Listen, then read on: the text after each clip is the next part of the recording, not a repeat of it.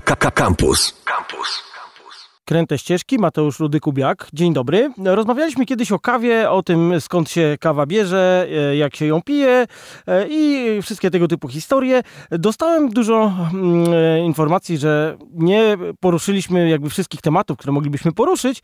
No myślę, że audycja powinna wtedy trwać półtora roku, jakbyśmy mieli wszystkie tematy poruszyć. Tym niemniej zaczniemy mm, drugą część dzisiaj. Być może zrobimy jeszcze pięć następnych, ale dziś porozmawiamy sobie dalej dalej o kawie, e, dalej o historii, o geografii przede wszystkim, a gośćmi dzisiaj są... Cześć, jestem Armand. E, prowadzę kawiarnię Kawałek. Oraz... Gosia Kamińska pracuje razem z Armandem. O, to świetny zestaw e, nam się tutaj złożył. E, więc e, powiedzmy sobie szczerze, zacznijmy od jednej rzeczy. Byłem u ciebie i zobaczyłem takie krany jakby do piwa. Ha. Właśnie. I co to, i co to było? Bo to, bo to może niektórych po prostu wytrącić. Przychodzisz do kawiarni, a tutaj masz krany do piwa. To jest rzecz niesamowita. To jest nitro cold brew, kawa, którą się e, nie parzy się gorącą wodą, tylko maceruje się ją w zimnej wodzie przez kilkanaście godzin. Ona ma wtedy troszkę inny profil, e, profil smakowy, jest łagodniejsza w smaku, a potem wlewa się ją do beczki i azotuje pod ciśnieniem 6 atmosfer. I co nam to daje? To jest tak jak e, znacie takie piwa bez wymieniania nazw, E, które po nalaniu do szklanki się tak bardzo fajnie kaskadują, mają taką kremową konsystencję. Ale mają kulkę w e, puszce. W puszce mają kulkę, tak. Więc my nie mamy e, kulki w puszce, mamy dużą butlę z azotem, taką naszą dużą kulkę. I co nam to daje? Ta kawa ma bardzo kremową konsystencję, smakuje super, jest super orzeźwiająca, bo serwuje się ją na zimno. I co więcej, azot wspomaga absorpcję kofeiny. Czyli jak się machnie taką kawkę, to się po niej lata. Czyli na Polaka opyla się, bo masz dwa razy więcej za, za to samo. Absolutnie tak. No dobrze, słuchajcie, to poruszyliśmy teraz te mm. tematy dziwne, ale mm, geograficznie. Powiedzmy sobie o zasięgu kawy i czy przy tym jak się u nas robi cieplej, czy będziemy mogli sobie kawę hodować w grójcu zamiast jabłek na przykład. No, nie do końca, ponieważ e, na to, e, gdzie rośnie kawa, wpływa nie tylko to, że jest ciepło, musi być to też odpowiednio e, wilgotny klimat, więc obecnie kawę się hoduje w tak zwanym pasie kawowym, który się rozciąga od zwrotnika raka do zwrotnika koziorożca. Czyli tam, gdzie są klimaty ciepłe, wilgotne. I na całym świecie wokół kuli ziemskiej. Na całym świecie wokół kuli ziemskiej. O ile kawa wywodzi się z Etiopii, i e, tam się wszystko zaczęło, to została e, rozprzestrzeniona tak naprawdę na całą szerokość kuli ziemskiej. E, Ameryki, e, Azja, nawet Hawaje. No proszę, na zboczach wulkanów? Dokładnie. Stamtąd są najlepsze kawy. Wulkaniczne? No, gleba wulkaniczna jest bardzo bogata w minerały i bardzo wzbogaca smak. No dobrze, a czego w takim razie szukać w, w, smaku? Bo tutaj ruszyliśmy się, ruszyliśmy się o, o smak? Y, w smakach należy szukać tego, y, co się lubi. No właśnie. No właśnie. I y, w zależności od tego, gdzie ziarna są uprawiane, klimat, cały terroir, czyli gleba, pogoda, wysokość, też poszczególne odmiany botaniczne, to wszystko wpływa na to, co my potem czujemy, czujemy w filiżance. I tutaj też e, z kawą jest trochę jak z winem. Ja to często lubię do tego porównywać, że e, różne wina z różnych regionów, różnych szczepów inaczej smakują, mają inne właściwości sensoryczne i tak samo jest z kawą. I to, czym my się też po części zajmujemy w naszej pracy, to obalamy mit tego, że kawa musi być gorzka. No ja przyznam, że tak. Wszedłem do was i wcale nie była gorzka, wręcz była zupełnie niegorzka. Nie, nie była. Niektórzy bo... mówią, że kwaśna kwaśna. Tak. To zależy, co kto lubi. Bo e, gorycz, którą czujemy w kawie, może wynikać albo z tego, że e, kawa została źle zaparzona, po prostu przeparzona i tam jest za dużo goryczy, za dużo tych e, związków trudno rozpuszczalnych w wodzie, które się wybijają i dominują smak. Albo może wynikać z tego, że kawa jest zbyt mocno wypalona, Często wypala się kawę bardzo mocno po to, żeby ukryć wszystkie wady ziarna. To tak jak piwo się chłodzi czasami do dużych y, temperatur niskich, żeby ukryć brak smaku. No i to jest też charakterystyczne szczególnie dla takich y, ziaren przemysłowych, dużych znanych marek, które po prostu lecą, chcą być powtarzalne, mają surowiec, za który y, płacą mniej. No i to wszystko wtedy jara, żeby więc upraszczając, jak przykryć. się to spali do tego samego stopnia, to będzie zawsze smakowało tak samo, będziemy mieć powtarzalność i ludzie będą zadowoleni. Ale jeszcze gorycz może wynikać z e, użytych ziaren, bo mamy dwie odmiany, takie dwie główne, tych odmian jest e, Poczekaj, kilka. to o odmianach za chwilę, a ja w międzyczasie tylko powiem, że ci, którzy chcą e, dowiedzieć się o powtarzalności kawy, polecam dialog z filmu Czas surferów, o tym jak znana polska modelka Linda Bogusław pije kawę czarną, słodzoną czy z mlekiem. I e, mieliśmy powiedzieć o dwóch rodzajach podstawowych e, kawy. Tak, to są arabiki i e, robusty. E, Arabika jest e, uważana za taką bardziej szlachetną, łagodniejszą kawę. E, Ma dużo większe wymagania, jeśli chodzi o uprawę. Trzeba nią po prostu bardziej dbać. Jest bardziej podatna na choroby, szczególnie coś, co się nazywa rust, czyli taki rdzawy, grzybiczny nalot, który pojawia się na liściach wtedy, kiedy jest zbyt wilgotno. I to w bardzo wielu krajach jest sporym problemem przy, przy uprawie. E, Robusta e, jest kawą, którą się uprawia łatwiej. Uprawia się na To od niższych... razu kraje też podawaj, gdzie się co uprawia, żeby ludzie wiedzieli, jakby, jak będą szukać e, w popularnych dyskontach. w popularnych dyskont. Dobra, to jest tak. E, Robusta uprawia się praktycznie wszędzie, można ją uprawiać praktycznie wszędzie w, e, w, pasie, w pasie kawowym. Ale też nie do końca, bo robusta się uprawia na niższych wysokościach nad poziomem morza. Więc e, tutaj e, to może być też trochę takim wyznacznikiem, ale tak naprawdę na dobrej paczce kawy powinno być to napisane, czy to jest arabika, czy to jest robusta I skąd pochodzi. i skąd pochodzi. No dobra, czyli już powiedzieliśmy, że arabiki w takim razie na wyższych wysokościach E. Tak, e, mogą być e, grane. Robusta, tak. e, Brazylia, Wietnam, Indie. No Wietnam, mi się właśnie z Wietnamem jakoś Również. Indonezja, bo wcześniej wspominałeś o tych różnych e, chorobach drze- drzewek kawowych i e, na początku e, do Indonezji została sprowadzona właśnie arabika, ale przez ten coffee leaf rust, szczerze mówiąc nie znam polskiej nazwy, e, te plantacje zostały zniszczone, ta kawa tam nie przetrwała i później zaczęto, zaczęto wprowadzać robustę. Ale teraz znowu trochę się wszystko zmienia i coraz więcej arabiki się pojawia również z Indonezji. No dobra, a ja chciałem też zadać pytanie od siebie, bo ja się zawsze o Etiopię chciałem zapytać, bo tam e, mój kolega był opowiadał, że tam ludzie mają na przykład e, ekspres to od Mussoliniego jeszcze tam stoi, oni się tym chwalą i w ogóle ba- bardzo ciekawa kultura kawowa Wiesz, tam e, jest. Etiopia jest e, ojczyzną kawy. Jest e, historia, która mówi o tym, skąd się, skąd się wzięły ziarna, o e, pasterzu Kus, który zauważył, że zwierzęta po tym, jak jedzą takie śmieszne owoce, to dostają korby. Sam spróbował tych owoców. I sam dostał e, korby? Sa, sam dostał korby. Nie wiedział za bardzo, co z tym zrobić. E, Zaniósł to do mnichów, którzy mieli klasztor w pobliżu. I oni się tego trochę przestraszyli. Myśleli, że to jest jakiś e, owoc szatana po którym ludziom odbija i robią różne rzeczy. Wyrzucili to do ognia, to się spaliło, ale potem ktoś pomyślał, żeby to spróbować zalać wodą. I okazało się, że to jest super napój, który dodaje im energii i pozwala się dłużej modlić. No i, i tak... I, I stąd się i wzięła stąd się zaczęło, tak. Tak i e, w Etiopii e, sama kultura picia kawy jest bardzo silnie zakorzeniona i myślę, że zupełnie odmienna od tego, co, co my znamy. Tak jak u nas jesteśmy przyzwyczajeni do tego, że w kilka minut e, robimy sobie espresso, czy przygotowujemy jakąś inną kawę, to tam taka ceremonia e, trwa nawet kilka godzin. I tutaj myślę, że Armand może opowiedzieć trochę więcej ciekawostek tak. o I tym. e, tych ceremonii odbywa się w ciągu dnia nawet trzy.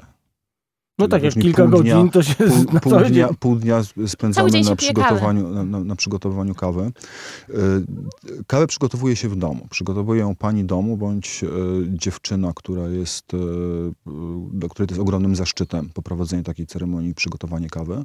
I zaczyna się to od uprażenia ziaren. Bo tam bardzo często ziarna są uprawiane w przydomowych ogródkach.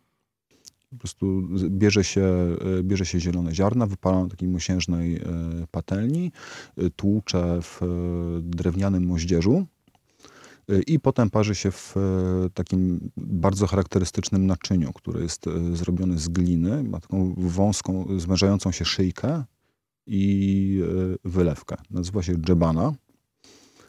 I później taką kawę przygotowaną na, na ogniu rozlewa się gościom. I też dla nich ta ceremonia ma bardzo e, ważny społeczny aspekt, bo to jest e, i można o tym po prostu spotkać i porozmawiać przy kawie, ale też można rozstrzygnąć wszystkie spory w bardzo cywilizowany sposób, rozmawiając o nich przy kawie. I nie uderza do głowy, tak jak nie inny napój, przy którym Tak. się spory rozwiązuje w Polsce. Tutaj skoro już poruszyliśmy temat Etiopii, myślę, że e, ciekawym, e, ciekawą rzeczą e, są właśnie te odmiany botaniczne, o których wspominaliśmy, bo Etiopia jest pod tym kątem dość wyjątkowa.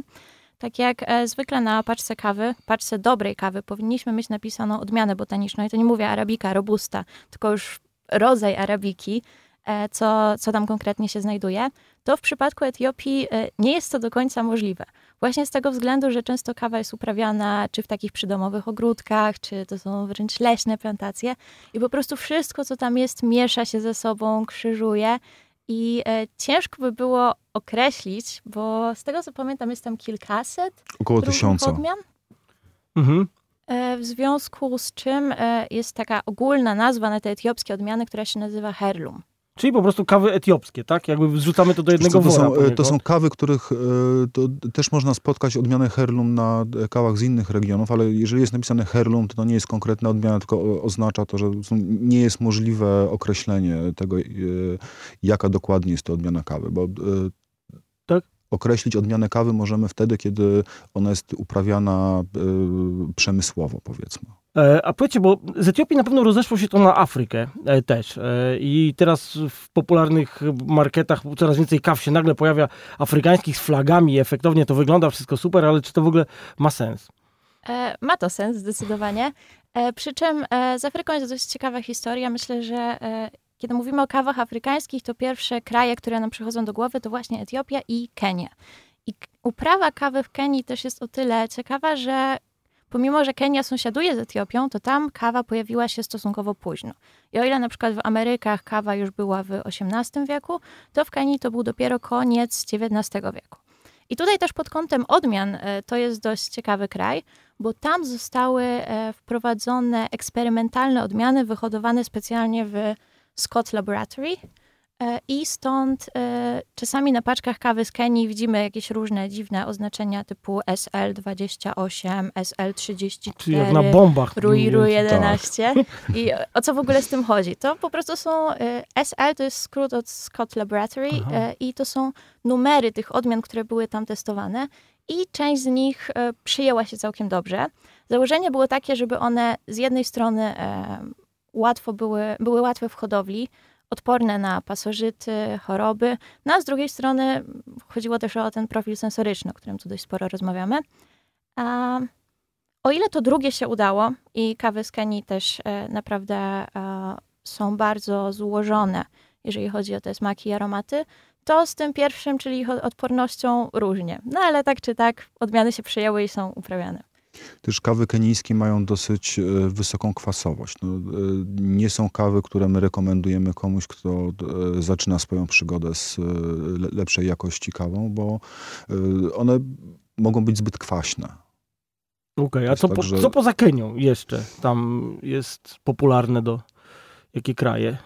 Ja myślę, ja myślę, że musimy powiedzieć o Brazylii. Brazylia jest Czekaj, największym... ale najpierw są A, Afryką. a. skończmy. O Brazylii, zaraz, o Brazylii to 5 minut, całe wejście robimy, ale skończmy tą Afrykę.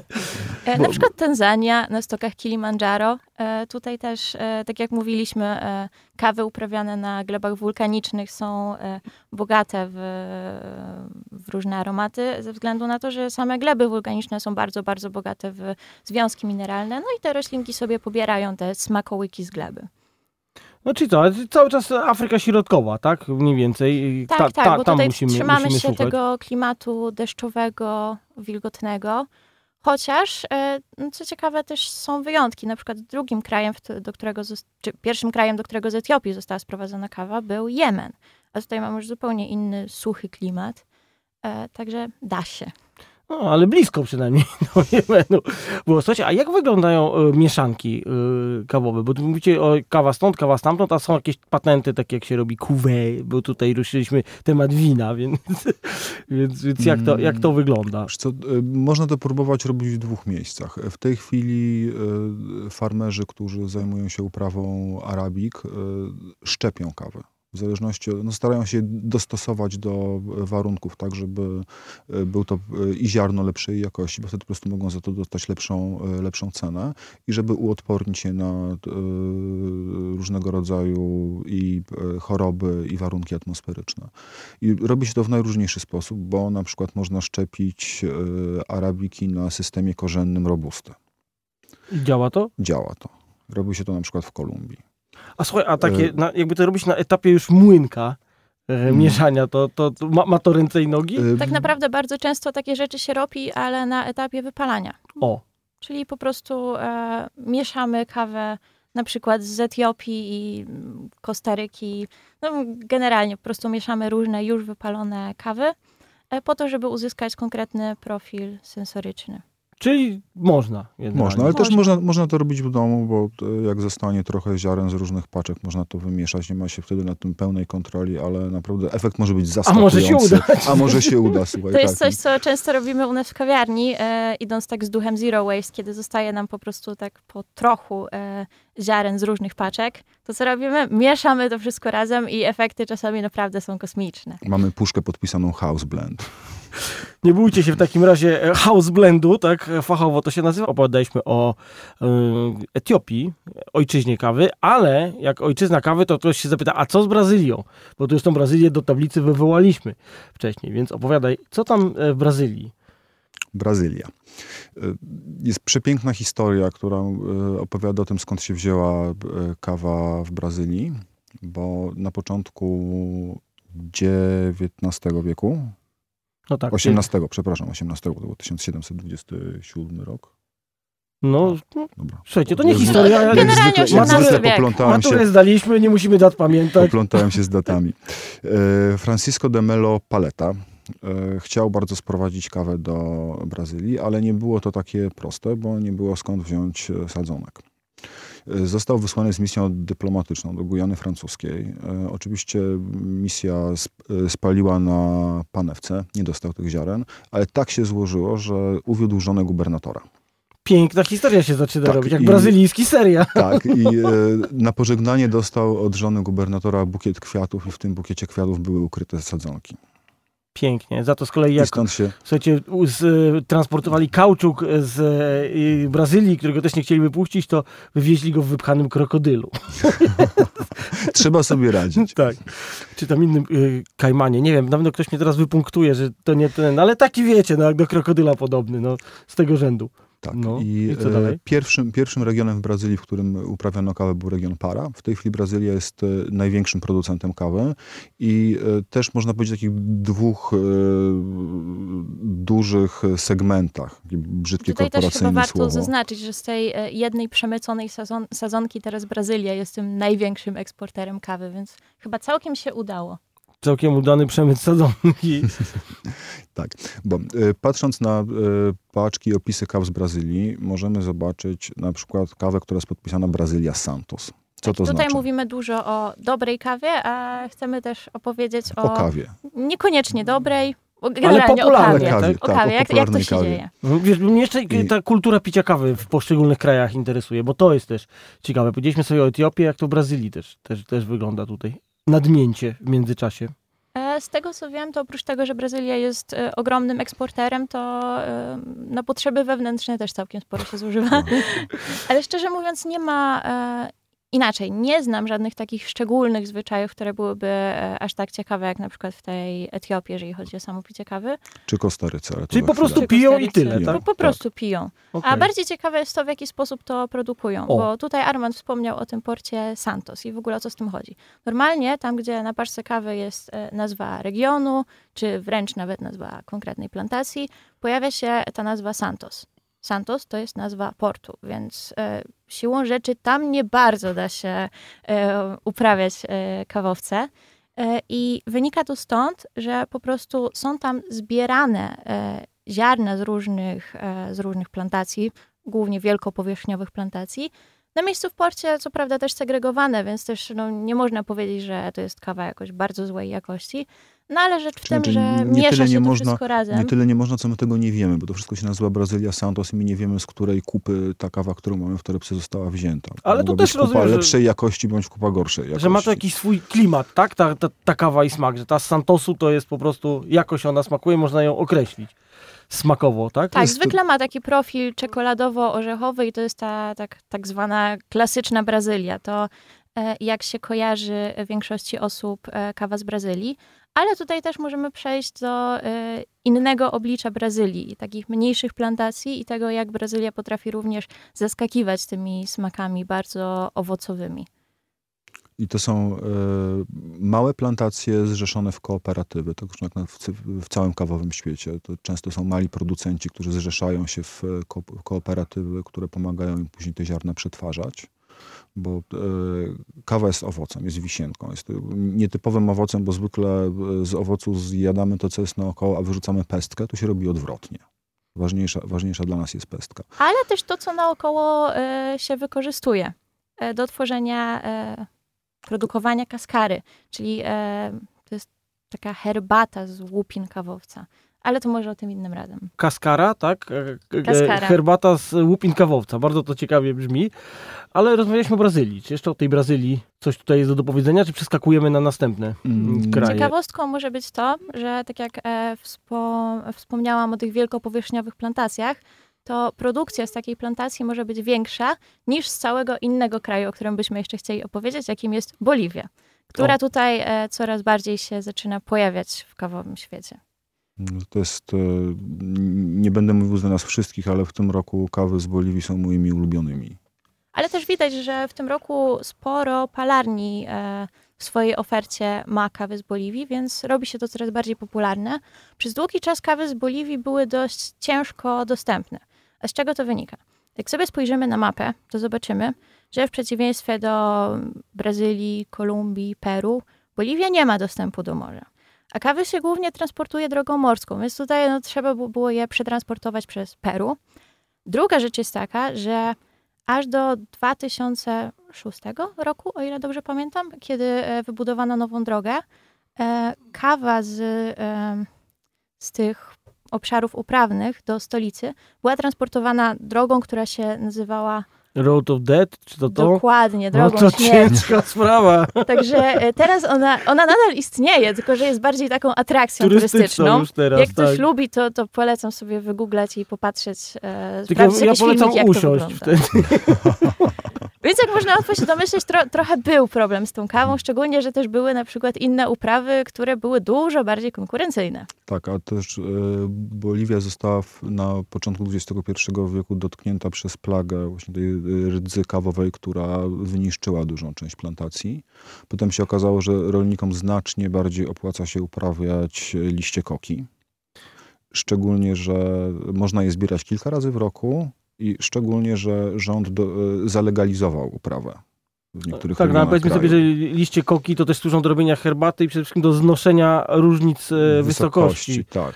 e, w dobrym tego słowa znaczeniu. No to jak ruszyliśmy liście koki, to przejdźmy w takim razie do Kolumbii.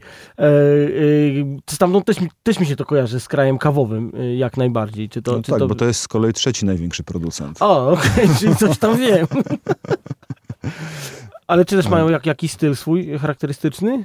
Ja bardzo lubię kawy z Kolumbii przez to, że potrafią być dość zróżnicowane i to e, nie tylko e, na przykład metodą obróbki ziaren, ale przez to, że kraj jest geograficznie dość zróżni- zróżnicowany.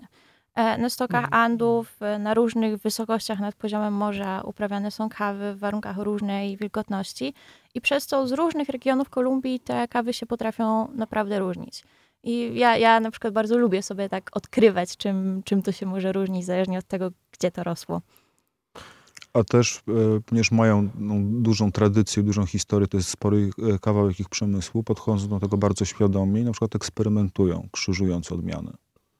No, czyli tacy uświadomieni są, Tak, można powiedzieć. tak. Dobra, słuchajcie, z racji tego, że musimy kończyć jeszcze szybko o tej Ameryce Południowej, jakie jeszcze kraje e, są, które możemy trafić? To ja bym może Kawowo. przeskoczyła już z Ameryki Południowej do Ameryki Środkowej, bo skoro mówimy o kawowej świadomości, to bardzo ciekawym krajem jest Kostaryka, gdzie skąd mamy dobre kawy, bo w 1989 roku przeszło tam prawo ustanawiające, że nie można hodować innej kawy niż dobra kawa. O, wspaniałe prawo. A Kostaryka jest w ogóle e, krajem, który od, od e, praktycznie samego początku e, kawa jest ważną gałęzią e, przemysłu i jest bardzo świadomie rozwijana, bo tam na przykład sieć kolejowa w Kostaryce została zbudowana po to, żeby transportować kawę do portów i pierwszy szpital, który został zbudowany w Kostaryce, został zbudowany z pieniędzy za sprzedaż kawy. Czy tak jak były republiki bananowe, to można powiedzieć, że republiki kawowe się robią teraz, tak? Spokojnie. Bardzo też ciekawa jest taka świadomość środowiskowa w tym kraju. Mm, Na przykład plantacje mogą dostać e, specjalne wyróżnienie za to, że są przyjazne dla ptaków. Co to znaczy? Właśnie. To znaczy, że e, na plantacjach są e, posadzone też drzewa wystarczająco wysokie, żeby e, mogły tam gniazdować ptaki.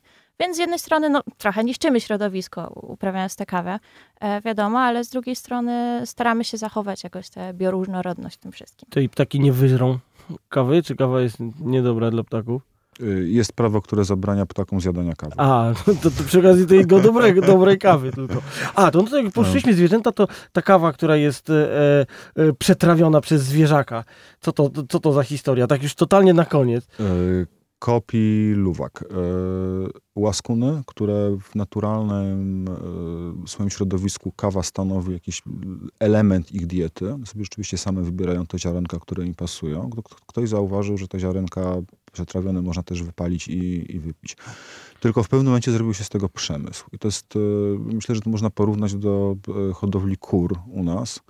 Y, I udawanie, chwili- że jajka są tak, ekologiczne, tak? tak, że e, te, e, ta kawa, którą się, która się nazywa kopiluwak i e, osiąga przedziwne ceny, które zupełnie nie, uzasadnia, nie, nie są uzasadnione jej jakością, bardzo często pochodzą w tej chwili z, z, z przemysłowej hodowli klatkowej, gdzie te biedne zwierzaki się futruje wyłącznie tymi ziarnami po to, żeby one je trawiły i wydalały. I ktoś gdzieś tam też wyliczył, że na rynku jest już więcej kopiluwaku niż te zwierzątka byłyby w stanie wyprodukować. Okej. Więc jeżeli e, napotkamy się na to, to trzeba pamiętać, że po pierwsze to jest dość niehumanitarne, a po drugie tak naprawdę nie wiemy, czym są kar- karmione te zwierzaki. To może być kawa najgorszej jakości. Więc tak naprawdę, jeżeli mamy już wydawać mnóstwo pieniędzy, to lepiej zainwestować w jakąś dobrą kawę segmentu speciality, pójść do lokalnej kawiarni, podpytać się o jakieś fajne rzeczy. Czyli A- przereklamowane jak zakopane, jednym słowem. Tak. Dokładnie. A też nie ma problemu z tym, żeby wydać e, 100 euro na 250-gramową paczkę kawy. Lepszej. Lepszej. Dobra, słuchajcie, musimy kończyć, niestety. Na koniec social media, gdzie cię można zobaczyć? Czy masz jakiś, nie wiem, kawowy blog, czy coś, coś w tym E, stylu? Social media zapraszamy na nasz profil na Instagramie Kawiarnia Kawałek i na nasz profil na Facebooku Kawiarnia Kawałek. Tam można zobaczyć, co się u nas ciekawego dzieje. Można... Ale piszesz tam też coś o kawach i e, E, dobre rady też- podajesz? Też piszę o kawach, też piszę dobre rady. Od niedawna mamy też stronę internetową kawiarni i tam e, zaczynamy prowadzić bloga i tam na przykład, jeżeli kogoś interesuje, e, jak należy, ja- jakie informacje można znaleźć na paczce e, kawy, co to wszystko znaczy, jak to trzeba czytać, to już można przeczytać. Jeżeli kogoś interesuje, dlaczego młynek jest taki ważny przy robieniu kawy, to już też można przeczytać. Zapraszamy. Potwierdzam, ja się nauczyłem właśnie, co się wyczytuje na opakowaniu. I już teraz wiem. Dobra, to była e, kawowa e, wersja, druga, druga audycja kawowa e, w historii krętych ścieżek, a gośćmi byli Armand Ziemiński. Gosia Kamińska. dziękuję i do usłyszenia w kolejną sobotę. Pa! Słuchaj Radio Campus, gdziekolwiek jesteś. Wejdź na www.radiocampus.fm.